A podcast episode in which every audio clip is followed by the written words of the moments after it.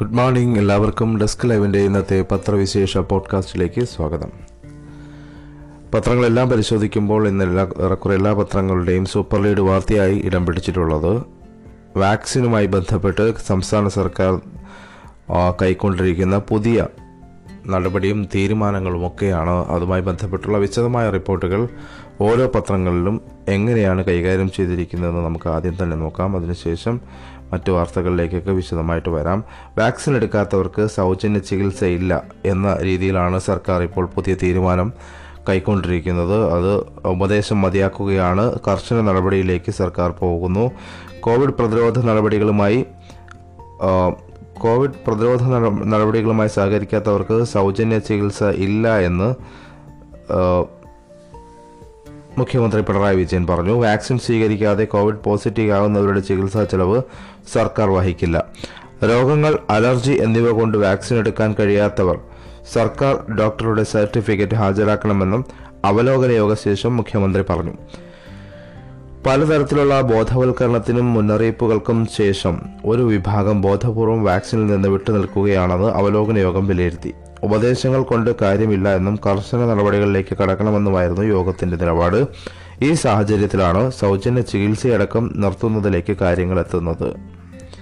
മറ്റൊരു പ്രധാനപ്പെട്ട തീരുമാനം ക്ലാസ് സ്കൂളിലെ ക്ലാസുകൾ വൈകുന്നേരം ആക്കുമെന്ന നേരത്തെ സൂചനയും പ്രഖ്യാപനവും സർക്കാർ നടത്തിയിരുന്നു. എന്നാൽ അത് ആ തീരുമാനം ഉപേക്ഷിക്കുകയാണ്.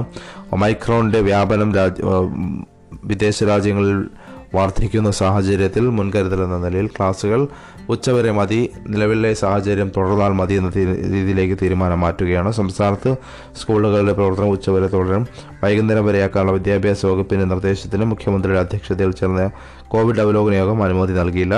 പുതിയ ഒമൈക്രോൺ വൈറസ് ഭീഷണി വന്ന സാഹചര്യത്തിലാണ് സ്കൂൾ പ്രവൃത്തി സമയത്തിൽ തൽക്കാലം മാറ്റം വരുത്തേണ്ട എന്ന തീരുമാനം കൈക്കൊണ്ടത്. വാക്സിൻ എടുക്കാത്ത അധ്യാപകർക്കും ജീവനക്കാർക്കും R T P C R നിർബന്ധം. കോവിഡ് പ്രതിരോധ വാക്സിൻ സ്വീകരിക്കാത്ത അധ്യാപകർക്കും ജീവനക്കാർക്കും ജോലിക്ക് ഹാജരാക്കാൻ ആഴ്ചതോറും സ്വന്തം ചെലവിൽ R T P C R പരിശോധന നടത്തി ഫലം ഹാജരാക്കണം. മുഖ്യമന്ത്രിയുടെ അധ്യക്ഷതയിൽ ചേർന്ന കോവിഡ് അവലോകന യോഗത്തിൻ്റെതാണ് തീരുമാനം. നിലവിൽ വാക്സിൻ സ്വീകരിക്കാത്തവർ വാക്സിൻ എടുത്ത് ജോലിക്ക് ഹാജരാകണം. അല്ലാത്തവർക്ക് R T P C R പരിശോധന നിർബന്ധമാക്കാനും തീരുമാനിക്കുകയായിരുന്നു. സ്കൂളുകളിലും കോളേജുകളിലും പോകുന്ന വിദ്യാർത്ഥികളുടെ സുരക്ഷിതത്വം കണക്കിലെടുത്താണിത്. ഓഫീസുകളിലും പൊതുജനസമ്പർക്കമുള്ള ഇടങ്ങളിലും ജോലി ചെയ്യുന്ന ജീവനക്കാർക്കും ഇത് ബാധകമാണ്. സംസ്ഥാനത്തെ സ്കൂളുകളിൽ അയ്യായിരത്തോളം അധ്യാപകർ വാക്സിൻ എടുക്കാത്തവരുണ്ട് എന്നാണ് വിദ്യാഭ്യാസ വകുപ്പിൻ്റെ കണക്ക്. വാക്സിൻ എടുക്കാത്തവർ സ്കൂളിൽ വരേണ്ടതില്ലെന്നും ഓൺലൈൻ ക്ലാസ് നടത്തണമെന്നുമായിരുന്നു നേരത്തെ നിർദ്ദേശം. എന്നാൽ ഒട്ടേറെ പേർ ബോധപൂർവം വാക്സിൻ എടുക്കാത്തവരാണെന്ന വിവരം പുറത്തു വന്നതോടെയാണ് ഇവരുടെ കാര്യത്തിൽ തീരുമാനത്തിൽ വിദ്യാഭ്യാസ വകുപ്പ് പുതിയ നിർദ്ദേശം കൈക്കൊണ്ടത്. കഴിഞ്ഞ ദിവസം ആകെ മരണം ഒക്കെ കോവിഡുമായി ബന്ധപ്പെട്ടുള്ള കേരളത്തിലെ മൊത്തത്തിലെ കണക്ക് ഇങ്ങനെയാണ്. സംസ്ഥാനത്തെ ആകെ കോവിഡ് മരണം നാൽപ്പതിനായിരം പിന്നിട്ട് നാൽപ്പതിനായിരത്തി നൂറ്റി മുപ്പത്തിരണ്ടായി. കഴിഞ്ഞ ദിവസങ്ങളിലുണ്ടായ പത്തൊൻപത് മരണമാണ് കോവിഡ് മൂലമെന്ന് സ്ഥിരീകരിച്ചത്. പുതിയ മാർഗ്ഗനിർദ്ദേശമനുസരിച്ച് അപ്പീൽ നൽകിയ നൂറ്റി അൻപത്തി എട്ട് മരണവും റിപ്പോർട്ട് ചെയ്തു. കഴിഞ്ഞ ഇരുപത്തിനാല് മണിക്കൂറിനിടെ അൻപത്തി ഒൻപതിനായിരത്തി അഞ്ഞൂറ്റി ഇരുപത്തിനാല് സാമ്പിളാണ് പരിശോധിച്ചത്. രോഗ സ്ഥിരീകരണ നിരക്ക് ഏഴ് ദശാംശം ഒമ്പത് മൂന്ന് ആയിട്ടുണ്ട്. കേന്ദ്ര മാർഗരേഖ പ്രാബല്യത്തിൽ. വിദേശത്തു നിന്നെത്തുന്നവർക്കുള്ള പുതിയ മാർഗരേഖ ഇന്ന് പുലർച്ചെ പ്രാബല്യത്തിൽ വന്നു. ഇതനുസരിച്ച് റിസ്ക് വിഭാഗത്തിൽപ്പെട്ട രാജ്യങ്ങളിൽ നിന്നെത്തുന്നവർക്കാണ് വിമാനത്താവളങ്ങളിൽ R T P C R പരിശോധന നിർബന്ധമാക്കിയിരിക്കുന്നതെങ്കിലും വിദേശത്തു നിന്നെത്തുന്ന എല്ലാ യാത്രക്കാർക്കും പരിശോധന നടത്തുമെന്ന് കർണാടക സർക്കാർ അറിയിച്ചു. ബംഗളൂരുവിൽ കോവിഡ് സ്ഥിരീകരിച്ച ദക്ഷിണാഫ്രിക്കൻ സ്വദേശിയുടെ തുടർ പരിശോധനാ ഫലം ലഭിക്കാൻ രണ്ട് മൂന്ന് ദിവസം കൂടി വേണ്ടിവരും. ഡെൽറ്റ വകഭേദമല്ല ബാധിച്ചതെന്ന് കണ്ടെത്തിയതോടെയാണ് വിശദ പരിശോധന നടത്തുന്നത്. മുംബൈയിലും ചണ്ഡീഗഡിലുമുള്ള രണ്ടു പേർക്കും തുടർ പരിശോധന നടത്തുന്നു. പരിശോധന കടുപ്പിച്ച് കർണാടക ചരക്കുവണ്ടികളും തടഞ്ഞു. ഒമിക്രോൺ ഭീതിയുടെ കൂടി പശ്ചാത്തലത്തിൽ കേരളം മഹാരാഷ്ട്ര അതിർത്തി ചെക്ക് പോസ്റ്റുകളിൽ രാത്രിയിലും കർണാടകയുടെ കർശന പരിശോധന. R T P C R negative certificate കയ്യിലില്ലാത്ത യാത്രക്കാരെ കടത്തിവിടുന്നില്ല. എന്നാൽ രണ്ട് ഡോസ് വാക്സിൻ എടുത്തവർക്കും ഇ പാസും ഉള്ളവർക്കും തമിഴ്നാട് അതിർത്തികളിലൂടെ യാത്രയ്ക്ക് തടസ്സമില്ല. കർണാടകയുടെ മൂലേഹോളെ, ബാവലി, മാക്കൂട്ടം, തലപ്പാടി, നിപ്പണി ചെക്ക് പോസ്റ്റുകളിലാണ് മൂന്ന് ദിവസമായി പഴുതടച്ച നിരീക്ഷണം. ഇന്നലെ ചരക്കു വാഹനങ്ങളും തടഞ്ഞിട്ടു. വയനാട് ജില്ലാ പോലീസ് മേധാവി നടത്തിയ ചർച്ചയ്ക്കൊടുവിൽ വൈകിട്ട് മൂന്ന് മണിയോടെ ചരക്കു വാഹനങ്ങൾ കടത്തിവിട്ടു. ഇന്നു മുതൽ ചരക്കു വാഹനങ്ങളിലുള്ളവർക്കും പതിനഞ്ച് ദിവസത്തിൽ ഒരിക്കലുള്ള നെഗറ്റീവ് സർട്ടിഫിക്കറ്റ് നിർബന്ധമാക്കാനാണ് കർണാടകയുടെ തീരുമാനം. കർഷകരുമായി കേന്ദ്രം ചർച്ചയ്ക്ക് തീരുമാനമെടുക്കുന്നു. മിനിമം താങ്ങുവിലയുടെ നിയമപ്രാബല്യം അടക്കം അവശേഷിക്കുന്ന വിഷയങ്ങളിൽ ചർച്ച പുനരാരംഭിക്കണമെന്ന കർഷക ആവശ്യത്തിന് വഴങ്ങി കേന്ദ്രം. ഇതിനായി ചർച്ചയിൽ പങ്കെടുക്കുന്ന അഞ്ചു പേരെ നിർദ്ദേശിക്കാൻ സംയുക്ത കിസാൻ മോർച്ചയോട് കേന്ദ്രം അഭ്യർത്ഥിച്ചു.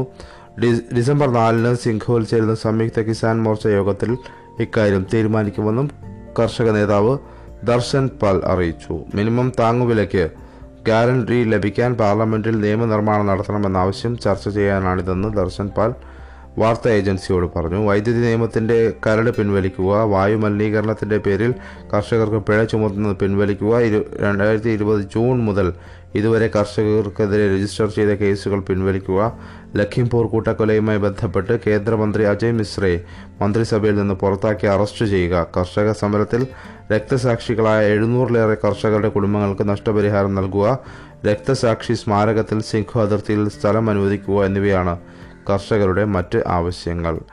ഇത് ഇതുമായി ബന്ധപ്പെട്ടുള്ള കാര്യങ്ങൾ ചർച്ച ചെയ്യാൻ അഞ്ചംഗ സമിതി നിർദ്ദേശിക്കണമെന്നാണ് സർക്കാരിൻ്റെ ആവശ്യം. സസ്പെൻഷൻ റദ്ദാക്കില്ല എന്ന വാർത്ത, അതായത് രാജ്യസഭയിലെ പന്ത്രണ്ട് എം പിമാരുടെ സസ്പെൻഷൻ പിൻവലിക്കില്ല എന്ന് അധ്യക്ഷൻ വെങ്കയ്യ നായിഡു സഭയിൽ അറിയിച്ചു. അംഗങ്ങളെ സസ്പെൻഷൻ റദ്ദാക്കണമെന്ന പ്രതിപക്ഷ നേതാവ് മല്ലികാർജുൻ ഖാർഖെയുടെ അപേക്ഷ തള്ളിയ വെങ്കയ്യ നായിഡു അംഗങ്ങൾക്ക് ഖേദമില്ലെന്ന് കുറ്റപ്പെടുത്തി. അതുകൊണ്ട് തന്നെ അവർക്ക് ഇക്കാര്യത്തിൽ ഇളവില്ല എന്ന രീതിയിൽ തന്നെയാണ് വെങ്കയ്യ നായിഡു വളരെ കർശനമായ നിലപാട് ഇക്കാര്യത്തിൽ കൈക്കൊള്ളുകയാണ്. മുൻ സമ്മേളനത്തിലെ ബഹളത്തിൻ്റെ പേരിൽ പന്ത്രണ്ട് എം പിമാരെ നേരത്തെ സസ്പെൻഡ് ചെയ്തത് മലയാളി കേരളത്തിൽ നിന്നുള്ള എം പിമാർ ഉൾപ്പെടെ എളമരം ഗതിയും ഉൾപ്പെടെയുള്ള ആളുകൾക്ക് എതിരെയാണ് സസ്പെൻഷൻ നിലനിൽക്കുന്നത്. എം പിമാർ പശ്ചാത്തപിച്ചിട്ടില്ലാത്ത സ്ഥിതിക്ക് നടപടി പിൻവലിക്കാനാകില്ല എന്ന് അധ്യക്ഷൻ വെങ്കയ്യ നായിഡു വ്യക്തമാക്കിയതിന് പിന്നാലെയാണ് കോൺഗ്രസിൻ്റെയും ഇടതുപക്ഷത്തിൻ്റെയും അംഗങ്ങൾ ഉൾപ്പെടെയുള്ളവർ ഇറങ്ങിപ്പോയത്. ഇതിനുശേഷം തൃണമൂൽ കോൺഗ്രസ് എം പിമാർ പ്രത്യേകമായി വോക്കൌട്ട് നടത്തി. സഭയിലെ മോശം പെരുമാറ്റത്തിൽ മാപ്പ് പറയാതെ സസ്പെൻഡ് ചെയ്ത അംഗങ്ങളോട് ക്ഷമിക്കാനാകില്ല എന്ന് രാജ്യസഭാ നേതാവ് പീയൂഷ് ഗോയൽ പറഞ്ഞു. മാപ്പ് പറയാൻ തങ്ങൾ സവർക്കറല്ലെന്ന് സസ്പെൻഡ് ചെയ്യപ്പെട്ട ഇടത് എം പിമാരായ എളമരം കരീമും ബിനോയ് വിശ്വവും പത്രസമ്മേളനത്തിൽ പ്രതികരിച്ചു. സംഭവ ദിവസത്തെ നടപടിക്രമങ്ങൾ സംബന്ധിച്ച രാജ്യസഭാ സെക്രട്ടറി ജനറൽ റിപ്പോർട്ടിൽ എളമരത്തിൻ്റെ പേരില്ല എന്നും ചെയർമാൻ പേരെടുത്ത് പരാമർശിക്കാത്തയാളെയാണ് സസ്പെൻഡ് ചെയ്തതെന്നും ജോൺ ബ്രിട്ടാസ് കുറ്റപ്പെടുത്തി. മുല്ലപ്പെരിയാർ ഡാം അപകടാവസ്ഥയിൽ മുഖ്യമന്ത്രിയുടെ വാദം തള്ളി എം എം മണി. ഇടുക്കിയുടെ മുകളിലുള്ള ജലബൂമ്പ് ജലബൂമ്പെന്നും മുൻ വൈദ്യുതി മന്ത്രി. മുല്ലപ്പെരിയാർ അണക്കെട്ട് സുരക്ഷിതമെന്ന മുഖ്യമന്ത്രിയുടെ വാദം തള്ളി സി പി എം സംസ്ഥാന സെക്രട്ടേറിയറ്റ് അംഗവും മുൻ വൈദ്യുതി മന്ത്രിയുമായ M M Mani M L A Mullaperiyar dam അപകടാവസ്ഥയിലെന്നും ഇടുക്കിയുടെ മുകളിലുള്ള ജലബോംബാണ് അണക്കെട്ടെന്നും മണി പറഞ്ഞു. ഹൈറേഞ്ച് സംരക്ഷണ സമിതി നെടുങ്കണ്ടത്ത് സംഘടിപ്പിച്ച കർഷക ഉപവാസ സമരത്തിൽ മണിയുടെ പ്രസംഗത്തിൽ നിന്നുള്ള വരികളാണ് അടുത്തതായി കൊടുത്തിട്ടുള്ളത്. ഡാമിന് എന്തെങ്കിലും സംഭവിച്ചാൽ കേരളത്തിലുള്ളവർ വെള്ളം കുടിച്ചും തമിഴ്നാട്ടുകാർ വെള്ളം കുടിക്കാതെയും മരിക്കും. ഇടുക്കി ജില്ല ബാക്കി കാണില്ല. ശർക്കരയും ചുണ്ണാമ്പും സുർക്കിയും ഉപയോഗിച്ച് നിർമ്മിച്ച ഡാമിന്റെ അകം പൊള്ളയാണ്. മന്ത്രിമാരുടെ ഒപ്പം ഡാമിൽ പോയ സമയത്ത് ഇത് നേരിട്ട് മനസ്സിലായ കാര്യമാണ്. സിമന്റും കമ്പിയും പൂശിയിട്ട് കാര്യമില്ല. അപകടാവസ്ഥയിലാണോ എന്നറിയാൻ ഇനിയും തുറന്നു നോക്കുന്നത് വിഡ്ഢിത്തമാണ്. നമുക്ക് സുരക്ഷ വേണം. പുതിയ ഡാമാണ് വേണ്ടത്. തമിഴ്നാട് മുഖ്യമന്ത്രി സ്റ്റാലിൻ അനുകൂല നിലപാട് സ്വീകരിച്ചാൽ വിഷയം തീരും. മുല്ലപ്പെരിയാർ വിഷയത്തിൽ ഹൈറേഞ്ച് സംരക്ഷണ സമിതിയും ഇടുക്കിയിലെ ജനങ്ങളും വലിയ പ്രക്ഷോഭം സംഘടിപ്പിക്കണമെന്നും മണി ആഹ്വാനം ചെയ്തു. പറയാതെ ഷട്ടർ തുറന്ന് തമിഴ്നാട്, വീടുകൾ മുങ്ങി. മുല്ലപ്പെരിയാർ ജലനിരപ്പ് നൂറ്റി നാൽപ്പത്തിരണ്ട് അടിയായതോടെ കൃത്യമായ മുന്നറിയിപ്പ് നൽകാതെ തമിഴ്നാട് ഇന്നലെ പുലർച്ചെ ഷട്ടറുകൾ തുറന്നു. പെരിയാറിൽ നാലടിയിലേറെ ജലനിരപ്പ് ഉയർന്നതോടെ വള്ളക്കടവ്, ചപ്പാത്ത് കവിഞ്ഞൊഴുകി. മഞ്ചുമല, ആറ്റോരം ഭാഗത്തെ ഒട്ടേറെ വീടുകൾ വെള്ളത്തിലായി. മുന്നറിയിപ്പില്ലാതെ വെള്ളം തുറന്നുവിട്ടതിൽ കേന്ദ്ര ജല കമ്മീഷനെ പരാതി അറിയിക്കുമെന്ന് മന്ത്രി റോഷി അഗസ്റ്റിൻ പറഞ്ഞു. രാവിലെ ഒൻപത് ഷട്ടറുകൾ തുറന്നിരുന്നു. പകൽ ജലനിരപ്പ് താഴ്ന്നതോടെ ചിലതടച്ചു. ഇന്നലെ രാത്രി പത്തിന് ആറ് ഷട്ടറുകളാണ് തുറന്നിട്ടുള്ളത്. പ്രതികരിക്കുന്നില്ല എന്നാണ് റോഷി അഗസ്റ്റിൻ മന്ത്രി എം എം മണിയുടെ വാക്കുകളോട് പ്രതികരിച്ചത്. മുല്ലപ്പെരിയാർ അണക്കെട്ട് അപകടത്തിലാണെന്ന് M M Mani M L എയുടെ പരാമർശത്തോട് പ്രതികരിക്കുന്നില്ലെന്ന് മന്ത്രി റോഷി അഗസ്റ്റിൻ. പുതിയ അണക്കെട്ടിന്റെ അനിവാര്യതയും മുല്ലപ്പെരിയാർ വിഷയത്തിൽ കേരളത്തിന്റെ നിലപാടും മുഖ്യമന്ത്രി നിയമസഭയിൽ വ്യക്തമാക്കിയിട്ടുണ്ട്. അണക്കെട്ടുമായി ബന്ധപ്പെട്ട പ്രശ്നങ്ങൾ സംസ്ഥാന സർക്കാർ സുപ്രീം കോടതിയുടെ ശ്രദ്ധയിൽപ്പെടുത്തുമെന്നും മന്ത്രി പറഞ്ഞു.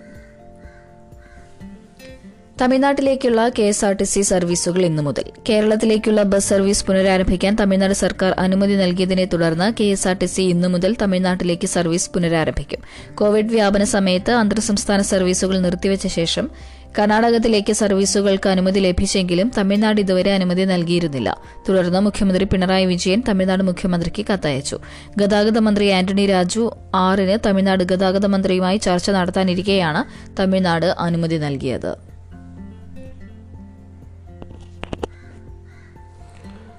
കേരളത്തിന്റെ വികസന പദ്ധതികൾ മാത്രം തടസ്സപ്പെടുത്താനുള്ള ബോധപൂർവമായ ശ്രമം നടക്കുന്നുണ്ടെന്ന് മുഖ്യമന്ത്രി പിണറായി വിജയൻ. കേരളത്തിലെ വൻകിട പദ്ധതികൾക്കെതിരായ കേന്ദ്ര നീക്കം പിൻവലിക്കണമെന്നാവശ്യപ്പെട്ട് എൽ ഡി എഫ് ജില്ലാ കമ്മിറ്റി രാജ്ഭവന് മുന്നിൽ സംഘടിപ്പിച്ച ധർണ ഉദ്ഘാടനം ചെയ്യുകയായിരുന്നു അദ്ദേഹം. ഏറെ നാളുകൾക്ക് ശേഷമാണ് ഒരു പൊതു സമരവേദിയിൽ കേന്ദ്ര സർക്കാരിനെ മുഖ്യമന്ത്രി രൂക്ഷമായി വിമർശിച്ചത്. കഴിഞ്ഞ നിയമസഭാ തെരഞ്ഞെടുപ്പിൽ ഇടതുമുന്നണിയെ പരാജയപ്പെടുത്താൻ നിലകൊണ്ട അവിശുദ്ധ രാഷ്ട്രീയ കൂട്ടുകെട്ട് ഇപ്പോൾ വികസനം മുന്നോട്ട് പോകാതിരിക്കാൻ ശ്രമിക്കുന്നുണ്ട്. വികസനം തടയുമ്പോൾ പ്രതിപക്ഷം സന്തോഷിക്കുകയാണ്. വേഗത്തിൽ നടപ്പാക്കാനാകുന്നത് കേരളമായതുകൊണ്ട് നടക്കുന്നില്ല. കേരളം എന്ന പേരാണോ തടസ്സമെന്ന് മുഖ്യമന്ത്രി ചോദിച്ചു. മലയാളി പെൺകുട്ടി അമേരിക്കയിൽ വെടിയേറ്റ് മരിച്ചു. നിരണം ഇടപ്പള്ളിപ്പറമ്പിൽ ബോബൻ മാത്യുവിൻ്റെയും ബിൻസിയുടെയും മകൾ മറിയം സൂസൻ മാത്യു പത്തൊൻപത് വയസ്സാണ് മരിച്ചത്. തിങ്കളാഴ്ച രാത്രി അമേരിക്കയിലെ അല അലബാമ മൗണ്ട് ഗോമേറിയിലാണ് സംഭവം. മുറിയിൽ ഉറങ്ങിക്കിടക്കുമ്പോൾ മുകളിലത്തെ നിലയിൽ താമസിക്കുന്ന തോക്കിൽ താമസിക്കുന്നവരുടെ തോക്കിൽ നിന്നാണ് വെടിയേറ്റത്. തടിയുടെ മച്ചായിരുന്നു. അച്ഛനും സഹോദരങ്ങളും മറ്റു മുറിയിലായിരുന്നു. നഴ്സായ അമ്മ ബിൻസി ജോലി സ്ഥലത്തായിരുന്നു. രണ്ടു മാസം മുമ്പാണ് മറിയം ഉപരിപഠന ആവശ്യാർത്ഥം അമേരിക്കയിലേക്ക് പോയത്. ബിമൽ, ബേസൽ എന്നിവർ സഹോദരങ്ങളാണ്. യു എസിൽ ഒരാഴ്ചയിടെ കൊല്ലപ്പെടുന്ന രണ്ടാമത്തെ മലയാളിയാണ് ഡാലസിൽ സാജൻ മാത്യു. കൊല്ലപ്പെട്ടതിന് നടുക്കം മാറും മുമ്പെയാണ് ഡാലസിൽ സാജു സാജൻ മാത്യുവിന് കൊല്ലപ്പെട്ടതിന് നടുക്കം മാറുന്നതിന് മുമ്പെയാണ് ഈ സംഭവം കൂടി അരങ്ങേറിയിരിക്കുന്ന വളരെ ദാരുണമായ സംഭവം തന്നെയാണ്. ചരിത്ര ചിറകിലേറി മനിക്ക് എന്ന രീതിയിലൊരു വാർത്ത മാതൃഭൂമിയിൽ നമുക്ക് വായിക്കാം. ജി പി എസുമായി കടൽക്കാക്ക ആറു മാസം കൊണ്ട് പറന്നത് ഇരുപതിനായിരം കിലോമീറ്റർ. മനിക്കെ മഗേഹിദേ എന്ന ശ്രീലങ്കൻ ഗാനവും സിംഹള ഗായിക യൊഹാനിയും ലോകം മുഴുവൻ ഹിറ്റായതിന് പിന്നാലെ ലങ്കയിൽ നിന്ന് ഒരു മനിക്കെ പറന്നു പറന്ന് ചരിത്രത്തിലേക്ക് ഇടം കയറി. ആറു മാസവും ഒൻപത് ദിവസവും കൊണ്ട് പത്തൊൻപതിനായിരത്തി മുന്നൂറ്റി അറുപത് കിലോമീറ്റർ പറന്ന് യൂറോപ്പും ആർട്ടിക് പ്രദേശവും കണ്ട് തിരിച്ചെത്തിയതാണ് മനിക്കെ എന്ന കടൽക്കാക്ക. ഒപ്പം പറന്ന മേഘ മടക്കയാത്രയിലാണ്. മനിക്കയും മേഘയുമാണ് ദക്ഷിണേഷ്യയിൽ നിന്ന് ജി പി എസ് ടാഗുമായി പറക്കുന്ന ആദ്യ വലിയ കടൽക്കാക്കകൾ. കടൽക്കാക്കകളിലെ ഹോഗ്ലിൻസുകൾ ഇനത്തിൽ ഇനത്തിൽപ്പെടുന്നവരാണ് ഇവയെന്ന് പരീക്ഷണത്തിന് നേതൃത്വം നൽകിയ കൊളംബോ സർവകലാശാലയിലെ സമ്പത്ത് സെനോവിലത്തെ മാതൃഭൂമിയോട് പറഞ്ഞു. തലയുമന്നാറിൽ ഇക്കഴിഞ്ഞ ഏപ്രിലാണ് പെൺപക്ഷി മനിക്കയ്ക്കും ആൺപക്ഷി മേഘയ്ക്കും ജി പി എസ് ഘടിപ്പിച്ചു വിട്ടത്. മേഘ ആദ്യം പറന്നു. ഇരുപത് ദിവസത്തിനു ശേഷമാണ് മനിക്ക പറന്നത്.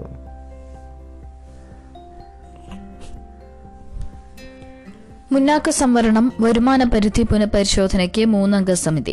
പി ജി മെഡിക്കൽ പ്രവേശനത്തിനുള്ള അഖിലേന്ത്യാ കോട്ടയിൽ മുന്നോക്ക സംവരണം നടപ്പാക്കുമ്പോഴുള്ള വരുമാന പരിധി പുനഃപരിശോധിക്കാൻ കേന്ദ്ര സർക്കാർ മൂന്നംഗ സമിതിയെ നിയോഗിച്ചു.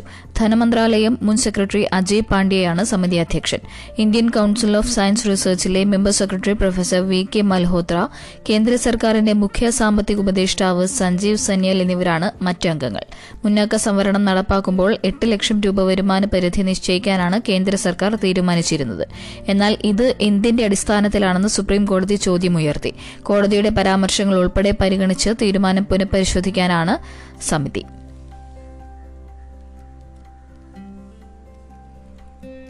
അട്ടപ്പാടി ശിശുമരണം അന്വേഷണം തുടങ്ങി. തുടർച്ചയായുണ്ടായ ശിശുമരണങ്ങളും മാതൃമരണവും സംബന്ധിച്ച് വകുപ്പുതല അന്വേഷണം തുടങ്ങി. ആരോഗ്യവകുപ്പ് additional director doctor P P പ്രീതിയുടെ നേതൃത്വത്തിലുള്ള സംഘമാണ് അന്വേഷണം നടത്തുന്നത്. കുട്ടികൾ മരിച്ച അമ്മമാർ, ബന്ധുക്കൾ, ആരോഗ്യ പ്രവർത്തകർ എന്നിവരിൽ നിന്ന് വിവരങ്ങൾ ശേഖരിച്ചു. ഊരുകളിലും ആശുപത്രികളിലും ആരോഗ്യ കേന്ദ്രങ്ങളിലും സന്ദർശിച്ച് വിവരങ്ങൾ ശേഖരിച്ചു. Tribal health state nodal officer additional D H S doctor Binoy S Babu, doctor Sreehari എന്നിവരും സംഘത്തിലുണ്ട്.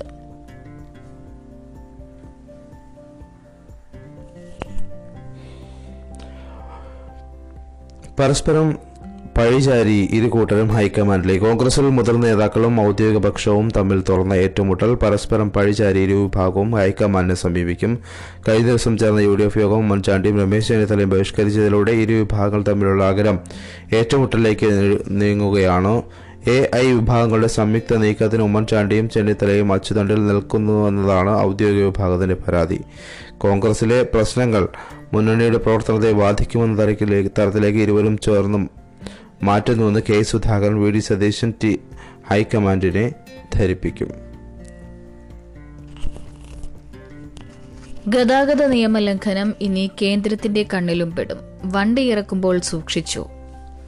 റോഡിലെ ഗതാഗത നിയമലംഘനങ്ങൾക്കുമേൽ ഇനി കേന്ദ്ര ഗതാഗത മന്ത്രാലയത്തിന്റെയും കണ്ണുപതിയും. കേരളത്തിലെ റോഡുകളിൽ ഗതാഗത നിയമലംഘനം കണ്ടെത്താൻ സ്ഥാപിച്ചിട്ടുള്ള ക്യാമറകൾ പൂർണ്ണമായും കേന്ദ്ര ഗതാഗത മന്ത്രാലയത്തിന്റെ പരിവാഹൻ സോഫ്റ്റ്വെയറുമായി ലിങ്ക് ചെയ്യുന്ന ഇന്റഗ്രേറ്റഡ് ട്രാഫിക് മാനേജ്മെന്റ് സിസ്റ്റം അടുത്തയാഴ്ച നിലവിൽ വരും. നിലവിൽ ഇത് സംസ്ഥാന മോട്ടോർ വാഹന വകുപ്പിന്റെ പരിധിയിലാണ്. ഗതാഗത നിയമലംഘനങ്ങൾ ക്യാമറയിൽ പകർത്തിയ ഉടൻ വാഹന ഉടമയുടെ നമ്പറിൽ എസ് എം എസ് ആയി നൽകും. നോട്ടീസ് തപാൽ വഴിയും പതിനഞ്ച് ദിവസത്തിനകം പിഴ അടച്ചില്ലെങ്കിൽ ഈ ചലാനായി വെർച്വൽ കോടതിയിലേക്ക് പോകും. നിയമലംഘനം നടത്തുന്ന വാഹനത്തിന്റെ നമ്പറാണ് ക്യാമറയിൽ ശേഖരിക്കുന്നത്. ചിത്രം, വീഡിയോ എന്നിവ നാഷണൽ ഇൻഫോർമാറ്റിക്സ് സെന്ററിന്റെ സെർവറിലേക്ക് വരും. ഈ വാഹനത്തിന്റെ മുഴുവൻ വിവരങ്ങളും പിഴയും അടക്കം പരിവാഹൻ സോഫ്റ്റ്വെയറിലേക്ക് നൽകും. പിഴ അടച്ചില്ലെങ്കിൽ വാഹനത്തെ വിലക്കു പട്ടികയിൽ പെടുത്തും. പിന്നെ നികുതി, ഫിറ്റ്നസ് ഉൾപ്പെടെ എല്ലാ ഇടപാടുകളും സാധിക്കാതെ വരും. എന്നാൽ വിലക്കു പട്ടികയിൽപ്പെടുത്തിയ വാഹനങ്ങൾക്ക് അതിന്റെ പേരിൽ സേവനങ്ങൾ തടസ്സമുണ്ടാക്കരുതെന്ന് ഹൈക്കോടതിയുടെ വിധി നേരത്തെയുണ്ടായിരുന്നു. ഇനി രാജ്യം മുഴുവൻ ഈ സംവിധാനം നടപ്പാക്കുമ്പോൾ വിധിയുടെ കാര്യത്തിൽ സർക്കാർ കൂടുതൽ വ്യക്തത തേടും. ആംബുലൻസ് പോലെ അത്യാവശ്യ സർവീസുകളെ ഒഴിവാക്കും. ക്യാമറകളെല്ലാം പ്രവർത്തിപ്പിക്കാൻ പ്രത്യേക സംഘത്തെ നിയോഗിച്ചിരിക്കുകയാണ് മോട്ടോർ വാഹന വകുപ്പ്. ആർക്കും അപ്ലോഡ് ചെയ്യാം. ട്രാഫിക് നിയമലംഘനങ്ങൾ ആർക്കും ചിത്രം സഹിതം അപ്ലോഡ് ചെയ്യാവുന്ന സൗകര്യവും പുതിയ സിസ്റ്റത്തിലുണ്ട്. ഒമൈക്രോൺ ആശങ്കയുടെ പശ്ചാത്തലത്തിൽ പ്രായമായവർക്കും പ്രതിരോധശേഷി കുറഞ്ഞവർക്കും വാക്സിന്റെ മൂന്നാം ഡോസ് നൽകുന്ന കാര്യം പരിഗണനയിൽ പ്രതിരോധ കുത്തിവയ്പ്പുമായി ബന്ധപ്പെട്ട ദേശീയ സാങ്കേതിക സമിതി ഇക്കാര്യത്തിൽ ഉടനെ ശുപാർശ നൽകിയേക്കും. അന്തിമ തീരുമാനം കൈക്കൊള്ളേണ്ടത് ആരോഗ്യ മന്ത്രാലയമാണ്. കോവിഡ് മൂലം മരിച്ചവരിൽ കൂടുതലും വാക്സിൻ എടുക്കാത്തവരാണ്. വൈറസിന്റെ വകഭേദത്തെ പ്രതിരോധിക്കാൻ ബൂസ്റ്റർ ഡോസിന് സാധിക്കുമെന്നതാണ് കരുതുന്നത്. രോഗത്തിന്റെ തീവ്രതയും മരണവും തടയുന്നതിനും ബൂസ്റ്റർ ഡോസ് സഹായകരമാകും. ഇന്ത്യയുടെ ഇരുപത്തിയഞ്ചാം നാവികസേനാ മേധാവിയായി അഡ്മിറൽ ആർ ഹരികുമാർ ചൊവ്വാഴ്ച ചുമതലയേറ്റു. ഇദ്ദേഹത്തിൻ്റെ ചിത്രം എല്ലാ പത്രങ്ങളുടെയും ഫ്രണ്ട് പേജിൽ നമുക്ക് കാണാൻ കഴിയും. ഈ പദവിയിലെത്തുന്ന ആദ്യ മലയാളിയാണ് അദ്ദേഹം. സൗത്ത് ബ്ലോക്കിൽ നാവികസേന ആസ്ഥാനത്ത് നടന്ന ചടങ്ങിൽ അമ്മ വിജയലക്ഷ്മിയും ഭാര്യ കലാനായരും ദൃക്സാക്ഷികളായി. ചുമതലയേറ്റതിന് പിന്നാലെ അമ്മ മകൻ്റെ തലയിൽ കൈവച്ച് അനുഗ്രഹിച്ചു. അഭിമാനകരമായ നിമിഷമാണിതെന്ന് ഹരികുമാർ മാധ്യമങ്ങളോട് പറഞ്ഞു. സമുദ്രതീരങ്ങളിൽ ഇന്ത്യ നേരിടുന്ന വെല്ലുവിളി പൂർണ്ണ ശക്തി ഉപയോഗിച്ച് നേരിടും. മുൻഗാമി മുൻഗാമികളുടെ ഉപദേശപ്രകാരം സേനയെ മുന്നോട്ട് നയിക്കുമെന്നും അദ്ദേഹം പറഞ്ഞു. നാൽപ്പത്തി ഒന്ന് വർഷത്തെ സേവനത്തിന് ശേഷം പടിയിറങ്ങുന്ന അഡ്മിറൽ കരംബീർ സിംഗിന് പകരമാണ് ഹരികുമാർ ചുമതലയേറ്റത്.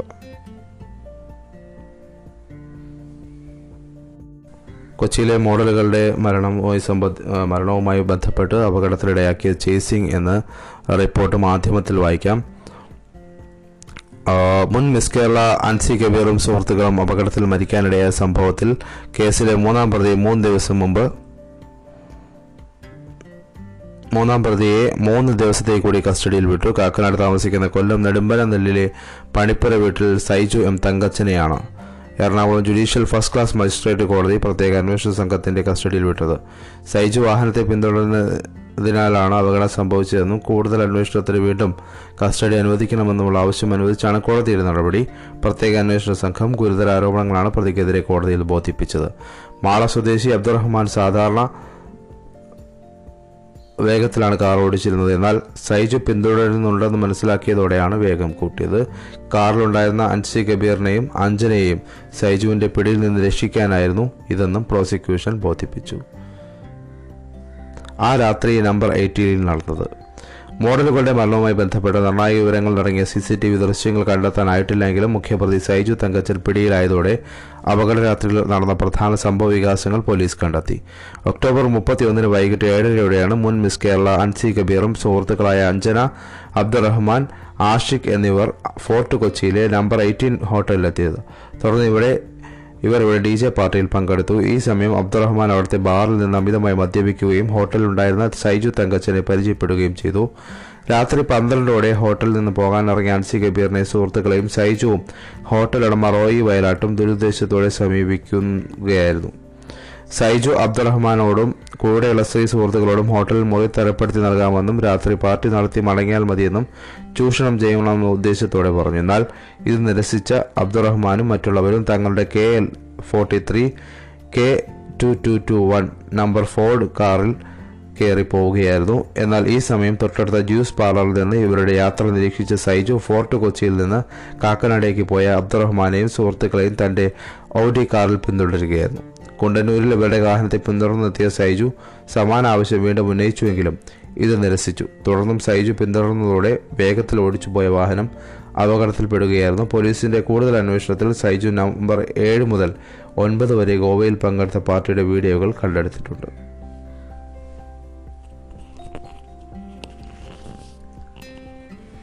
ബ്രിട്ടന്റെ ആദ്യകാല അടിമ രാജ്യം ബാർബഡോസ് റിപ്പബ്ലിക്കായി. രാജ്ഞിയെ വേണ്ട.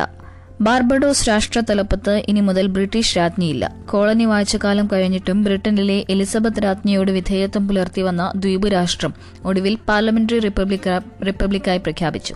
മൂന്ന് വർഷമായി ഗവർണർ ജനറൽ പദവി വഹിക്കുന്ന സാൻഡ്രാ മേസൺ പുതിയ രാഷ്ട്രതലവനായി അധികാരമേറ്റു. ആഫ്രിക്കൻ അടിമകളെ കൊണ്ട് കരിമ്പിൻ പാടങ്ങളിൽ പൊന്നുവിളയിച്ച് ബ്രിട്ടീഷുകാർ കൊയ്ത സാമ്രാജ്യത്വ നേട്ടങ്ങളുടെ ചരിത്രമാണ് പുതിയ വഴിത്തിരിവിലെത്തിയത്. ബ്രിട്ടനിൽ നിന്ന് സ്വാതന്ത്ര്യം നേടിയതിന്റെ അൻപത്തിയഞ്ചാം വാർഷിക ദിനത്തിൽ റിപ്പബ്ലിക് പ്രഖ്യാപനവും ആഘോഷവും നടന്നു. പ്രസിഡന്റ് സാൻഡ്രാ മേസൺ, പ്രധാനമന്ത്രി മിയാ മോട്ട്ലി എന്നിവർക്കൊപ്പം ബ്രിട്ടനിലെ ചാൾസ് രാജകുമാരൻ, ബാർബഡോസുകാരിയായ പ്രശസ്ത ഗായിക റിയാന തുടങ്ങിയവർ ചടങ്ങിൽ പങ്കെടുത്തു. അപ്പോൾ ഇതൊക്കെയാണ് ഇന്ന് പ്രധാനമായും പത്രങ്ങളിൽ കാണുന്ന വാർത്തകൾ. ഇനി എല്ലാ വാർത്തകളും അപ്പോൾ അറിയാനായി ഡെസ്ക് ലൈവ് ആപ്പ് ഫോളോ ചെയ്യുക. എല്ലാവർക്കും നല്ലൊരു ദിവസം ആശംസിച്ചുകൊണ്ട് നിർത്തുന്നു. നന്ദി.